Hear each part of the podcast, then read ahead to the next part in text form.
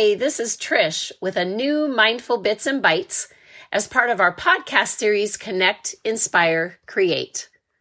I am literally sitting on the floor in my bedroom in the dark, waiting for the power to come back on.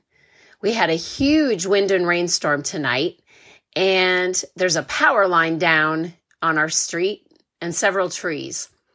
So I thought it was the perfect time to pick up my phone, use up a little battery, and record a bits and bites. I've been giving a lot of thought to the word should lately and its place in our vocabulary and in our conversations with others. As a wellness coach, I work in the areas of healthy boundary setting, learning when and how to say no, and overcoming common life hurdles that most of us face at some point in terms of imposter syndrome, self doubt, and really just trusting ourselves and trusting our decisions.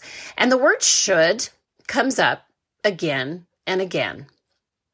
When I was young, my mom used to tell my sisters and I, never let anyone should on you. And I've never forgotten it. What she meant by that is trust yourself, believe in yourself, and think for yourself.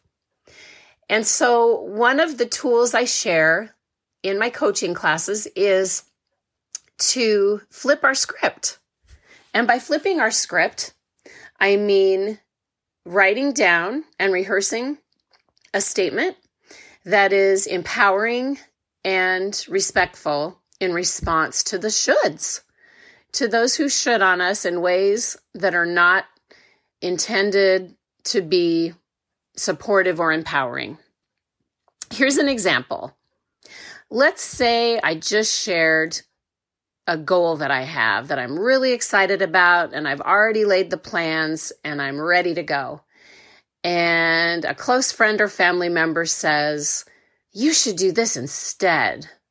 Or, Oh, if you'd only done that, it might have worked out better. So, those are the kinds of shoulding on us that my mom was referring to.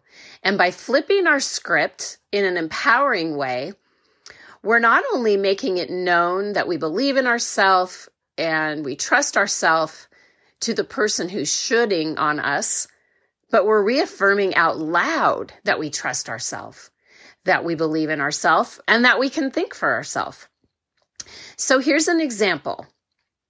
I would say, for example, I appreciate your idea. It's interesting, but I really like what I've come up with, and I'm going to keep moving ahead with it. Or another example would be I know you really care about me, and I appreciate that. But I am so excited about this, and I know I'm more than capable of seeing it through. So, by practicing a couple of statements like that, that obviously are in your own voice and feel comfortable to you, it's kind, it's confident, and it's letting that person know that you appreciate their idea, but you believe in yours. So, I hope that's helpful. And I really hope the power comes back on soon. At least it's warm and I have candles and I have food. So I hope you're having a wonderful day wherever you are. This is Trish, and you can reach me at my website, healthylifemindset.com. This has been a Mindful Bits and Bites. Have a great day. Bye bye.